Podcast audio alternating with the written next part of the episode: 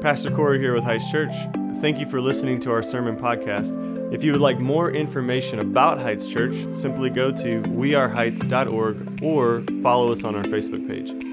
If you're looking to get plugged into a church, feel free to reach out to us via our website by simply clicking contact, and we will help you find a similar church in your area.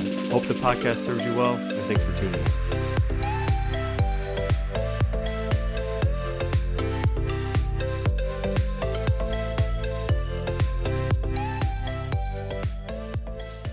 Excited to get to be up here. I got to get my pull myself together as I'm sitting there. Just man, it's just so fun to get to honor Jeff, and I'm not gonna have any time to preach this sermon, so uh, I'm gonna share a story that wasn't planned. I just want you to know like the character of that man.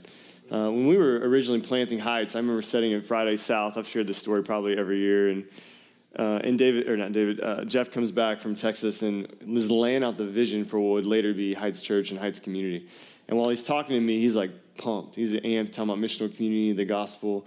And I was like, bro, why don't you lead? Like, why don't you lead this thing? I'll just go get a job. Why don't you do this thing? And I'll never forget, man, the words he said was because, and this is not true what he said, but it, it's a testimony to his humility. He said, because people won't follow me the same way they follow you. And I thought that was like the greatest display of humility because he, in many ways, is the visionary leader behind our church. He's just not up here preaching all the time. He literally does everything. Anything that you see that is Heights community comes from the mind and the fingertips and the iMac of Jeff Nail. Everything. And so it's just an incredible testimony to him. He's been faithful brother to me for so long. I mean, he invited me to church for the first time, and now look at us. Just incredible, you know. So I love that man uh, more than life in many ways. And so I don't know how I'm going to cram all of this into like what is probably 27 minutes now, but I'm going to give it my best. Amen? Amen? All right, here we go. So thanks for tuning in. For those of you that are on Facebook Live, somebody go tell Heights Kids that we're going to go over on time. So uh, I just got wired for 35 minutes, you know? That's just not the way that God designed me. So we're currently in a series called Lest We Turn, where we're looking at one of the most, literally, one of the most uh, incredible historical documentations, literally in antiquity. That means first century. Uh, there has never been anything pinned or this much information pinned on one single figure in all of the first century ever. And yet we have that in our Bible, which is pretty extraordinary, isn't it? And so let me remind you now, we're kind of setting in this tension of godly desire and envy. And so, if you remember a few weeks ago, Pastor David preached, and he looked, we looked at uh, the relationship between Jonathan and the soon to be King David, and we called that godly desire. And we said that in godly desire, what you're saying is more for you and less for me, more for you, less for me, more for you, less for me. And then I got to preach, and we got to look at the kind of this tension that exists between the soon to be King David and Saul. And it was most certainly not godly desire at all, was it? It was envy. And so we saw King Saul wrestling with envy. And then I said that envy is more for me and less for you. So it's the opposite. It's more for me and less for you. If you're a note taker, I would write those things down. And so Saul continued to stew in envy, which was comparison and resentment, and comparison and resentment, and comparison and resentment. And then it kind of manifested itself in fear and anger. And so King Saul tried to kill the soon to be King David with a spear, not once, but twice, if you remember. And then he, now, if we were to continue reading, has since tried to kill King, King David again, or the soon to be King David, however you want to think about it, again. And also, Saul tries to kill his own son. Um, but we know that if we were to continue reading, that he does not get to kill his son. And also, Jonathan and David's relationship continues to be kindled and flourished. And Jonathan finds a way for King David to escape. His dad Saul, lots of names. If you've not been in here, sorry, you're just going to have to read and listen to a lot of scripture and sermons. And Jonathan helps King David flee King Saul. And King David ends up in a place called Nob, N O B, which is what Pastor Paul read for us. Now, before we can dive into this text, you cannot understand this text today apart from a very basic understanding of what's called the law, and most certainly you cannot understand the text apart from the gospel, the work of Jesus and how he has fulfilled the law. So it's going to be the longest introduction in any sermon you've ever heard in your life, okay? And it's about 40 minute introduction and about five minutes of sermon. Sound good? All right, here we go. So, what is the law? We got to start with this. I'm just going to get after it. What is the law? Whenever the Bible mentions the law, Tristan, if you could put that up. Shout out to Tristan, one of our students serving back there, by the way. Tristan doing a killer job. So, what is the law? Whenever the Bible mentions the law, God is usually referencing all of the law. And if you're not certain what that means, that's the first five books of the Bible, also called the Pentateuch, also called the Torah, or also called the law. That's the first five books of the Bible. Penta meaning five. And so you don't have to memorize all that, although the Pharisees would have had that memorized. But while the law is the law that is all encompassing, it is one thing, theology affords us the opportunity to kind of break the law down into three different ways. We just talked about this in our covenant membership class if you were in there. So, Tristan, if you could hit the next one for me. What I want you to see in the law is this. You don't have to memorize all this, but I would encourage you to write this down because it's going to be helpful when you're in the New Testament. It's helpful whenever you're reading through the Old Testament. So, this is the law. The law is not just the Ten Commandments, the law is actually 613 commands that were given to Israel to set them apart. The law was supposed to reveal the character of God and also reveal the mission of God. That's not how Israel treated it. And so, within the law, there are three different aspects. There's a civil law, which is similar to what we have here in the United States. We have a civil law. Okay, the reason we don't do much of what Israel had to do is because you're not in Israel, right? And if you're in this room, more than likely you're not an Israelite and you're not a Jew, so you're under the American civil law that we would call the Constitution or the federal laws or state laws. So civil law still exists, it just doesn't exist in the same way for us. Does that make sense? Okay, and then you have what's called the ceremonial law. These are the laws that were getting that were uh, they taught Israel how to be purified or how to be set apart as holy, how to look different than the rest of the nations. This was the laws that made you clean, that made you purified. Now, we are not stuck under ceremonial law because we have a cross and we have a Jesus and we have a resurrection. And so Jesus makes us clean. And so I got asked just this week on Facebook, I got asked to chime in, and this lady was asking, she said, Hey, I want to get tattoos, but the Bible says I can't get tattoos. That's a Levitical ceremonial law that was specifically for the Jews. So tattoos do not make you unclean because Jesus makes you clean. Jesus makes unclean things clean. That's what he came to do. Also, if you were to submit to a ceremonial law, we would all be damned because the reality is part of the ceremonial law is that you could not wear a shirt that was made of two different fabrics. So, this polyester cotton shirt I have on makes me unclean, okay? According to the law, the Jewish law. The way they were called to dress was for a certain way to set them apart from the rest of the nations, to reveal the character of God and simultaneously reveal the mission of God. Likewise, and this is going to maybe sound a little, uh, it sounds a little harsh, but this is true. Ceremonial law for women during this time, just to land it. Whenever women during this time were experiencing their menstrual cycle, do you know what they had to do? Ladies, any idea what you had to do during this time? You had to walk around the village screaming, unclean, unclean, unclean. Okay, so praise the Lord for Jesus, all right? That you don't have to do that, right? We don't even know all about that, right? And so the ceremonial law, listen, has been fulfilled in Christ Jesus. He makes unclean things clean. You cannot clean yourself. And then you have the last bit of that is the moral law, and that is the Ten Commandments. Now, the moral law still stands. Whenever Jesus gave his Sermon on the Mount, he looked at the moral law or looked at the Ten Commandments, and what he did is he elaborated on them. He did not discount them. And he said, if he said, heaven and earth will pass away before an iota, before a dot of the law is removed. I would rather those things pass away. And then, and then all throughout in Jeremiah, First Corinthians, we are told that the law is written on our hearts. What happens whenever we sin? We experience what? Conviction right? That comes from the Holy Spirit revealing to you, hey, you're breaking the moral aspects of the law. Does that make sense? Okay, so that is the law for you. Not just 10 commands, 613 commands. You don't have to remember everything. You just have to have, I feel, I did not know how to teach it without giving you a working knowledge, at least, okay? So, big idea for you, Tristan, if you give it to us. The law reveals what the gospel saves us from, which is legalism, religion, and death. No one in the room is morally pure. No one in the room apart from Christ is ceremonially pure. And all of you sped on the way to get to church, so you've all broke the civil law.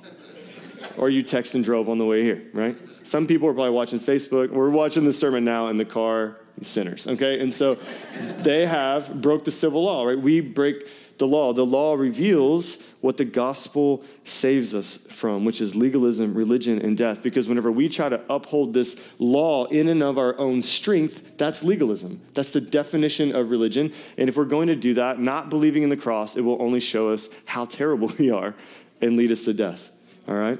Three things that the text shows us today. The law reveals the mission of God, we're going to see first. And simultaneously, this is hard because it's really two in one points here, but the law reveals secondly, but simultaneously the character of God.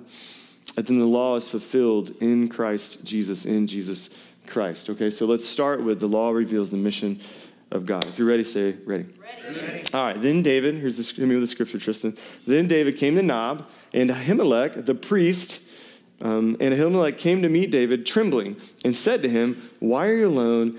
And why is no one with you? And so, check this out, a little refresher for you. David is on the run and he goes to Nob. And so, earlier in the, uh, the book of First Samuel, we were at the temple, which was originally in Shiloh. I don't expect you to remember that, but that's where we kind of kicked off the book of First Samuel. And if you can remember, that was whenever Samuel's mom consecrated him to the priesthood, and we met a priest named Eli who thought she was drunk. Turns out she was not drunk, she was just praying. And so Eli's like, What are you doing? Are you drunk? There's no, you know, totally not acceptable during that time, but expected during that time because the world was in such chaos during that time. So Eli thinks that Samuel's mom's drunk. She's just praying. She consecrated Samuel to the temple that's Shiloh. Since then, that temple has been destroyed, and there's been a new, they kind of reestablished the tabernacle in a place called Nob. And so the high priest, Ahimelech, has come and he answers the rapping, the beating on the door to King uh, David, and he's trembling. And so Ahimelech is saying, like, why are you alone? Why is no one with you, right? And you got to think about why would he say that? Because this is God's anointed. This is like the soon to be King David. He's a, he oversees thousands of soldiers, a huge political figure. And so he would, Ahimelech would be coming and saying, Why are you here? Like, you don't travel alone. So, what is going on? The only reason he would be trembling is if something terrible had happened. And so he sees that him that King David is alone, and this the reality that he is alone has brought a tremble, a fear to him. This is a, the writer is trying to get us to see this is a very heightened situation. Sometimes we read this stuff just kind of black and white and our mind's boring. That's not at all what's happening here. A very heightened situation. Verse 2 goes like this. And David said to Ahimelech, the priest, okay, this is this gets a little murky. The king has charged me with the matter and said to me, Let no one know anything of the matter about which I send you, and with which I have charged you. I have made an appointment with the young men for such and such a place. Very, very vague, right? Very vague. And if you read your reading, that didn't actually happen, okay? So it gets a little murky. So what's happening here? Because what David doesn't say is, hey, Ahimelech, I'm on the run. King Saul turns out tried to pin me against the wall twice with a spear. So now me and my merry men of valor are out here and we could use some bread. That's not what he says. That's actually what happened. Instead, he speaks like really cryptic, really vague about what is happening. And so why would David lie? And this is where it gets interesting and where I didn't feel like commentators actually did a very good job on what was happening. Why does David lie? The text does not fully afford us the luxury of knowing. And so we can't read into the Bible. We just have to sit in what the Word has given us.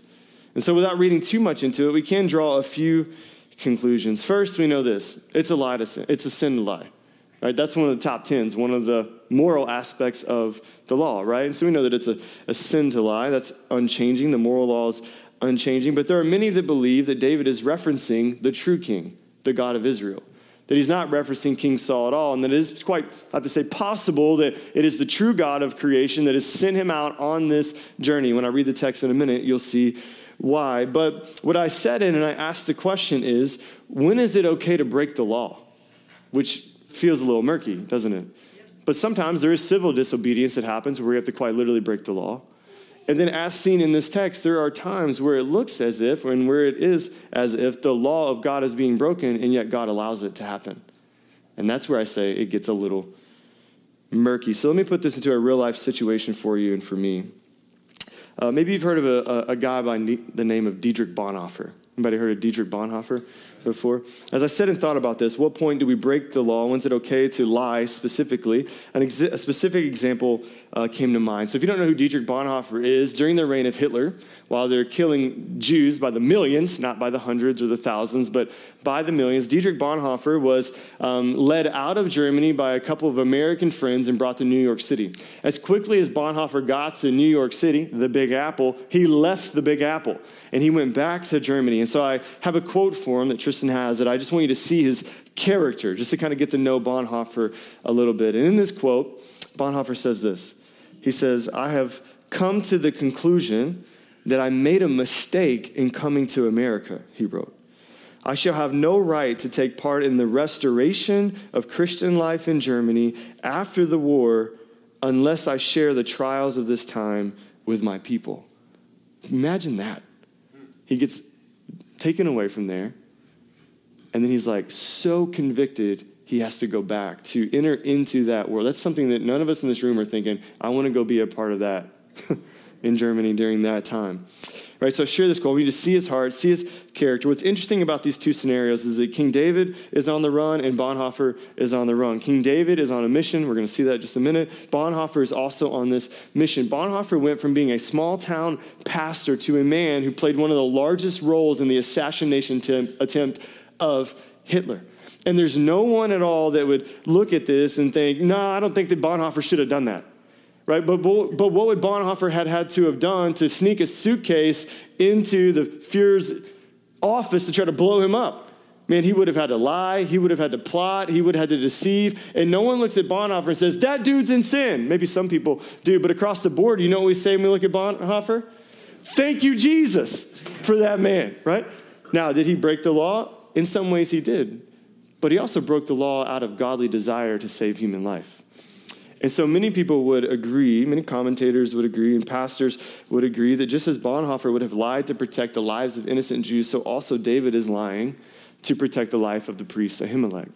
And I think that we can further say that that's true because in the next chapter, if we were to keep reading, which you will continue reading, Ahimelech, whenever King Saul comes, has no idea what's actually taking place. Plausible deniability. He has no idea what is taking place. We see that next chapter chapter. This is an extraordinarily unique situation, okay? He's not breaking the law just to serve himself. It's like, oh, you had a bad day at work, so it's okay to go commit adultery. That's not what's happening here in the text. You had a bad day at work, so it's okay to have an emotional relationship with someone at work. That's not what's happening. What's happening is trying to save the life of this man. Verse 3. Wait, keep rolling. Verse 3. Now then, King David says, verse 3. Now then, what do you have on hand? I love this. Give me five loaves of bread, or whatever's here. And the priest answered David, I have no common bread on hand, but there is holy bread. This is so cool. If the young men have kept themselves from women, and David answered the priest, listen to this. Truly, women have been kept from us as always when we go on an expedition. The vessels, that's the bodies of the young men, are holy, even when it's an ordinary journey. How much more today will their vessels be holy?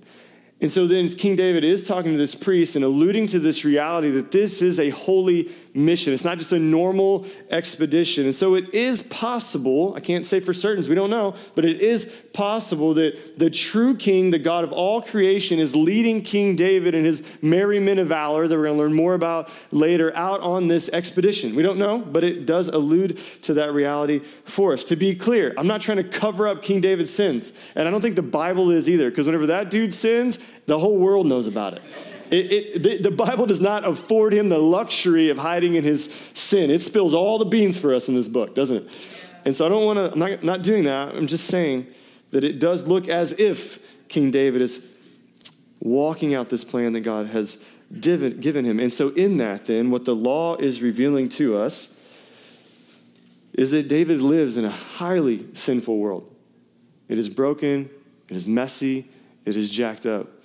But what is revealed in the law is that the mission of God has to prevail in this moment, or the covenant that God set with Israel would not come to fruition. So King David has to be saved. He has to be kept safe during this time. The mission will advance. That's what's being revealed. Second point is that the law reveals the character of God. This is incredible. The law reveals the character of God, and that is that God will stop at nothing to see his kingdom advance. He will stop at Nothing. Check this out, verse 6. This is so cool. I might be the only one that geeks out about this. It's okay. It's totally, I'm used to that. It's cool.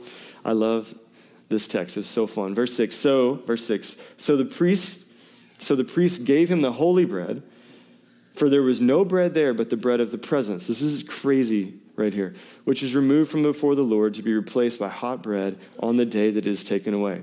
The priest gives David the bread. That's crazy. For us in America, we're like, who cares about that? That's stupid for first century Israelites, it would have blown their mind. They would have been like, what is happening here? And here's why? I got to teach a little bit more about the ceremonial law and what keeps you pure and what sets you apart. And so, if you can picture with me, have this temple, kind of picture a temple with you, and Nob, you can kind of see the flames and torches, the dude dressed in his garb. You have the high priest, Nob, who's setting in there. The priest, according to the book of Leviticus, which lays out ceremonial law in chapter 4, explains what the bread of presence does and what the purpose of the bread of presence is. And so on the Sabbath, the priest and the priest alone would go into a space that's called the Holy of Holies. This is the most sacred, the most holy, like the most extraordinarily private and holy space in all of creation was called the Holy of Holies. There was a curtain that separated humanity from the Holy of Holies because there was fear that if humans,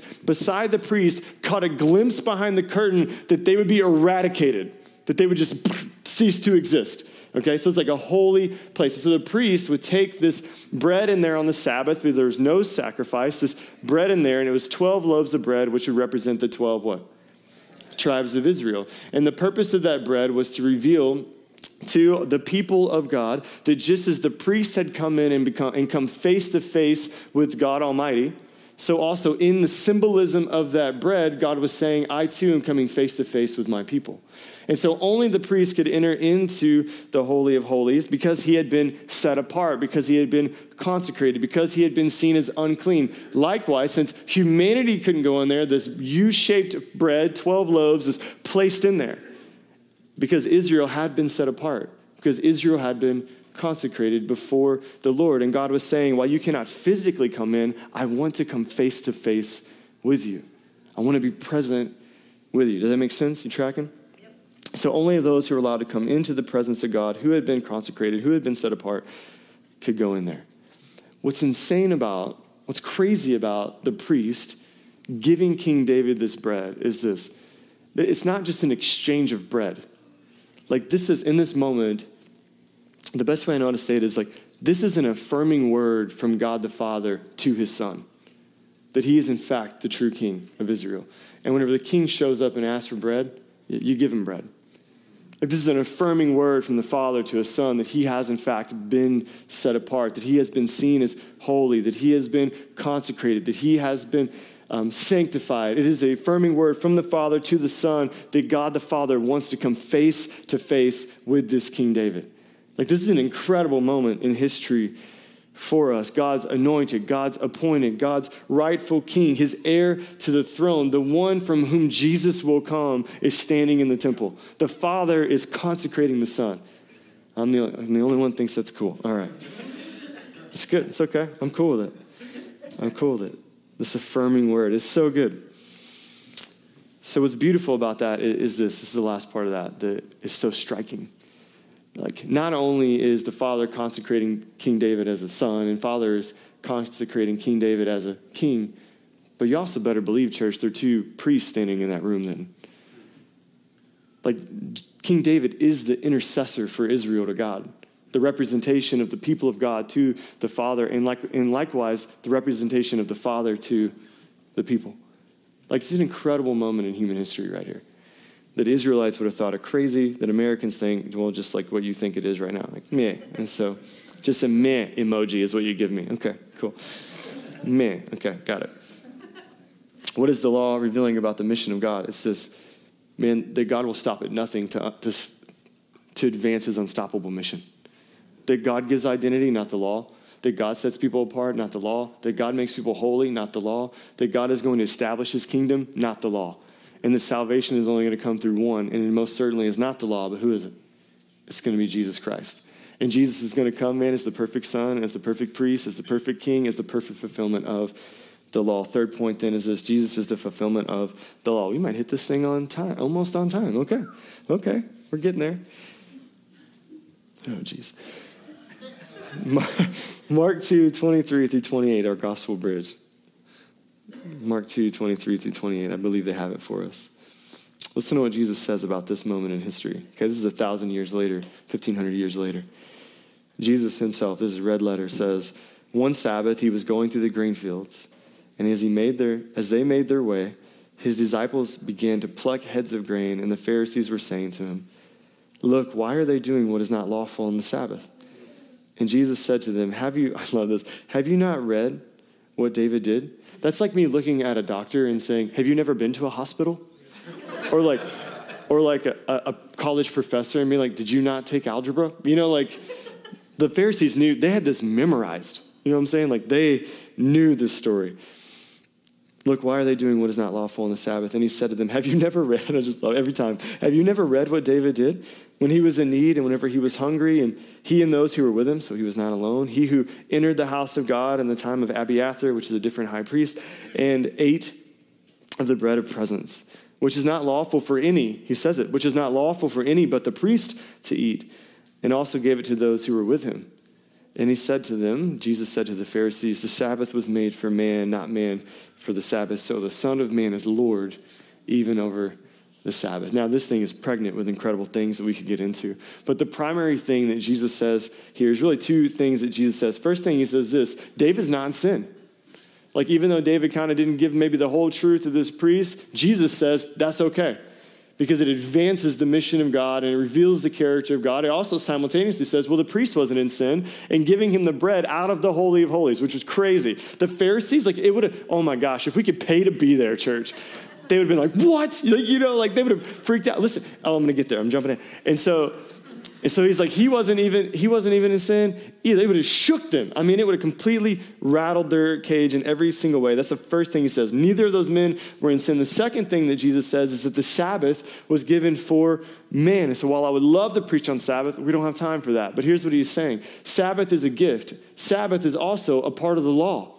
So, what Jesus is saying is that the law was given for man as a gift, not to hinder them or hinder us from living on mission, not so that we would get all up in our arms and, and feel like we, we got this thing figured out and then we look down our nose at everyone else like the Pharisees did, but no, so that we could, it could reveal to us the character of God.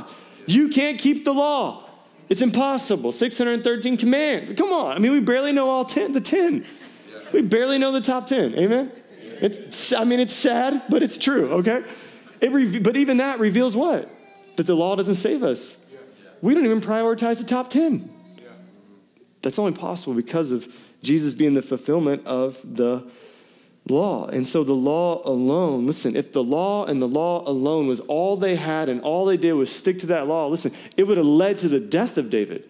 It would not have advanced the kingdom of God. He would not have become king. It would have not have set into motion the unstoppable kingdom of God that is coming through Jesus Christ, right? If all they did was say, nope, this is it, this is the law, it wouldn't have revealed the character, it would not have advanced the mission, it would have been a horrific scenario. And so Jesus says, it is 100% okay that this has happened now, for the sermon. Okay. Uh, that was the intro. Now we got, we got nine more minutes to do 30 minutes worth of work. Okay. Check this out. Here's how dark the here's how dark the enemy is. Okay. As we've been looking at envy in the last week, saying more for me, less for you, more for me, less for you, the priest could have done that. My character's at stake, here, my position's at stake, people are viewing me, more for me, more for me, more for me. He doesn't. He looks at God and he looks at King David and he says, More for you, godly desire. What's so dangerous about envy is that it is one of the primary ways that the enemy chooses to kill the mission of God and destroy and defame his character.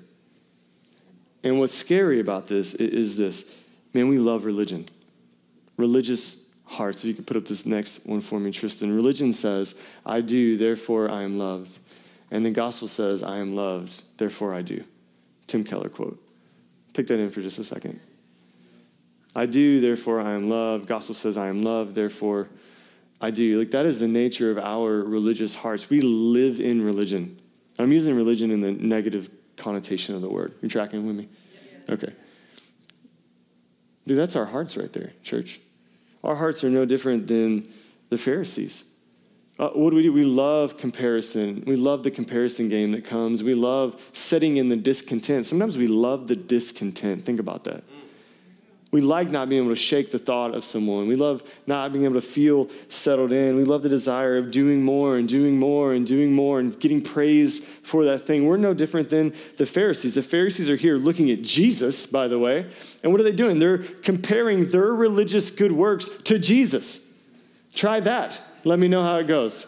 You want to compare something, right? The Pharisees are comparing their religious good works, and they find, listen, such great discontent with Jesus and the disciples that just a few verses later, because of this moment here where he's referencing King David, they say, We got to kill him. He's out of the, he's out of control. He is out of this world. Who does this man? We're going to kill him. And it is religion that has darkened their hearts to such a great degree that they kill God. Listen, whenever religion, whenever you're trying to save yourself becomes God, it'll kill God. Right? You don't just break the law, you break him. You tracking? Like you, when we break the law, we don't just break the law, we break Jesus. And he willingly enters into it. The Pharisees had not captured the heart of the law because the gospel had not captured their hearts. And listen, if the gospel does not capture your heart, religion will.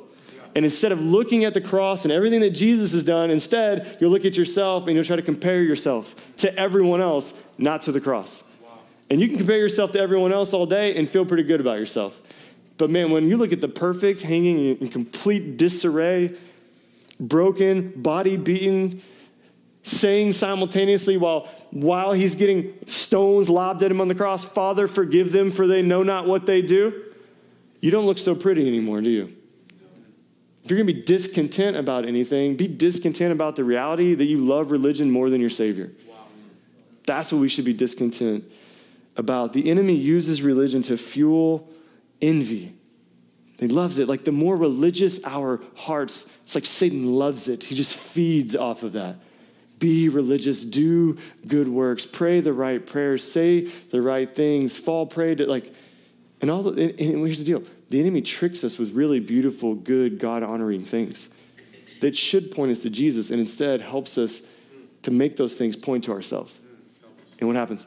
Envy begins to fuel. Satan loves religious hearts. I think one of the most clear displays of where envy comes out in the Christian is on social media. Just get on social media today, on your friends' pages that proclaim to be Christians. Look at the debates between mask and no mask. Look at the debates between vaccine or no vaccine. Look at the debates between what's happening as far as social injustice is concerned. And look at Christians, not non Christians, look at Christians. Non Christians, we don't have the same expectation for them, church. They're not Christians, but we are, those that are professing to be. Look on, just look on their social media today whenever you're bored, not driving, but whenever you're bored. Okay? And, and look at, listen, look at how opinionated they are apart from God's word. And yet they will look down their nose, right? What are they doing? Comparing. What are they experiencing? Discontent. What comes out in that post? Anger and fear. Just look at it. It is right there. It is shocking. So Jesus has said he is Lord of the Sabbath, that he is Lord over the whole entire law. He determines what is lawful, what is not lawful. Listen here Jesus is the very character and the nature of God. Jesus, literally, the law puts on flesh. The word of God puts on flesh, comes and walks among us. Why? So that we can see the character of God. The law reveals the character of God. If we can't wrap our mind around that, then you look at Jesus, because Jesus also reveals the character of God. What else does Jesus do? man, advances the mission of God, most certainly, doesn't he? God, who puts on flesh, walks among us to live in perfection, to go to the cross as we've established, to be resurrected to new life. Why? To advance the mission of God, to send the Holy Spirit into the church. Why? Well, so that we can reveal the character of God to a broken and lost nation and country and world. So that we, as the church, and dwelling with the, the Holy Spirit and dwelling in us, can walk out what we would call missional community not so we can show up on a Sunday, kind of check that box and feel really religious and good about ourselves, but rather so that our God given identity has been given to us through the finished work of Jesus Christ and powering of the Holy Spirit can send us out on mission to reveal his character and to reveal his mission, to reveal his character and his mission. The gospel kills envy. It kills envy. And the gospel kills religion, the religious heart. Should we do religious good things? You're like, now I'm torn. I don't know what to say. yeah, like we should totally pray and spend time in the Word and walk out missional community, give faithfully and above and beyond and in everything that we do. But should we do it in a way that points to us? That's when it becomes religious. Right? Whenever we do it in a way that points to Jesus, we say, man, this is what Jesus has first and foremost done for me. Identity given to me. Now I respond to that identity. That is the gospel. I am loved. I am unconditional. You are loved, unconditionally loved, regardless of your good works. So go be obedient. Right? I am loved, therefore I do. Jesus fulfills literally every last thing I'm going to say. Jesus fulfills literally every single aspect of the law. Tristan, you put the law slide back up there for me. Last thing I'm going to say to you. Jesus fulfills every single aspect of this law. Once he finds that, you can keep up with me. Jesus fulfills the civil law in every single way. Sorry, the point with all three of them on there, buddy. There you go. Thank you. Jesus fulfills the civil law. That's the laws of the land. We still have a law of the land. You break the law, it's going to break you. Right? You speed on the way here and you get caught, what happens? You get everyone knows that, yet you look so shocked when he comes up to your window. you murder someone, what happens? You go to jail, you go to prison. Right? You break the law, the law breaks you. That's a civil law. You know that the requirements for us breaking the laws of Israel are death. And so the king comes and he takes our death penalty on the cross. He literally takes what we deserve, fulfilling the civil law. Does not free us from the civil law, just frees us from Israeli civil law because we live in where? America. Okay, that's why. That's why whenever people are like, well, you're a Christian and you don't do this. But like, because I ain't a freaking Jew, dude. I'm a Christian who lives in America. So the life looks different than it looks there. Jesus has fulfilled the ceremonial law. What happened whenever Jesus dies on the cross? What is torn? The curtain is torn. Oh God, I pray that we could hear the curtain, the curtain tear right now. And you're like, why is that a big deal, Pastor? Because literally the curtain that was there in the temple that separated the people from where that bread sat, whenever Jesus died, tears.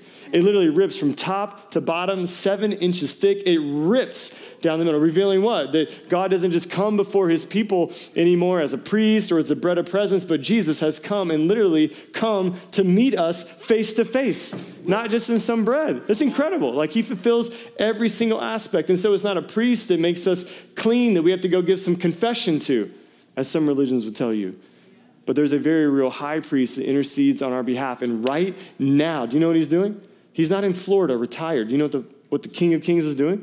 He's standing between the Father and between us, just reminding him that he fulfilled the covenant. Just saying, Dad, hey, you don't have to take out your wrath on them. You took it out on me. You don't have to punish them. You punished me. They're not gonna, they're, they're clean because we make them clean. They're gonna do sinful and ignorant and dumb things. And yet, I died on the cross and resurrected in their place. There's resurrection hope for your people, Father. He's just there pleading for us in the Spirit that keeps us here. He fulfills the ceremonial law. And lastly, he fulfills the moral law. But does that mean we get to do whatever we want? No, because he writes that on our hearts. And he says, no, if you're going to reveal the character, if you're going to reveal my character, if you're going to advance the mission, you're going to do it with moral. You're going to do it with morals. And so churches that come in and claim moral autonomy are trying to be God. Churches that fall prey to what's called progressive theology are trying to be God. Because what they're saying is they're claiming moral autonomy. There's no need to be moral. There's no need to do church discipline. There's no need to hold anyone accountable. Well, who's God in that scenario? Well, they are. And so Jesus comes to fulfill the moral aspects of the law, not so that we can do whatever we want, but rather so it would reveal to us our need for Him, that we can't keep it. Amen? Amen. All right, a little choppy, but we made it through. All right, let's stand with me for uh, communion. We'll dive into this thing.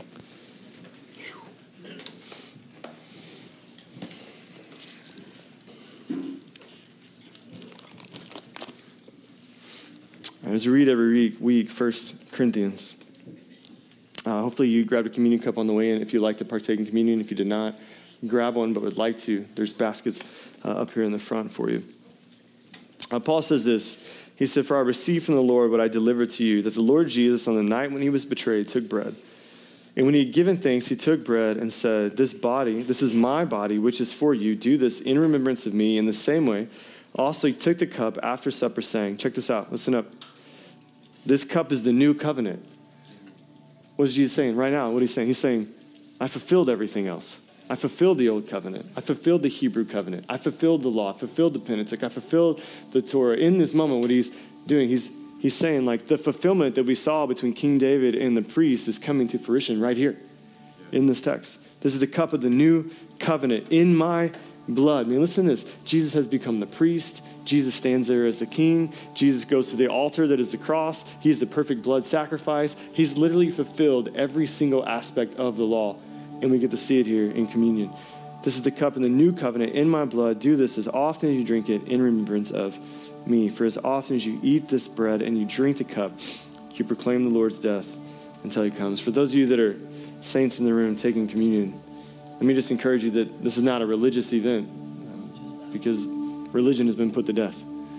But this is a gospel event. And so before you take communion, it's good and right to recognize God, I'm, I'm not morally clean all the time. I do break civil laws that I don't care anything about as far as speeding and texting and driving and all these things. I do deserve death. I might actually lead to someone's death. So thank you, Jesus, for making me clean. Thank you, Jesus, for taking my penalty. Thank you, Jesus, for loving me just right where I'm at. God, help me to look more and more like you, reveal your character, advance your mission. As you take communion, just set in those words.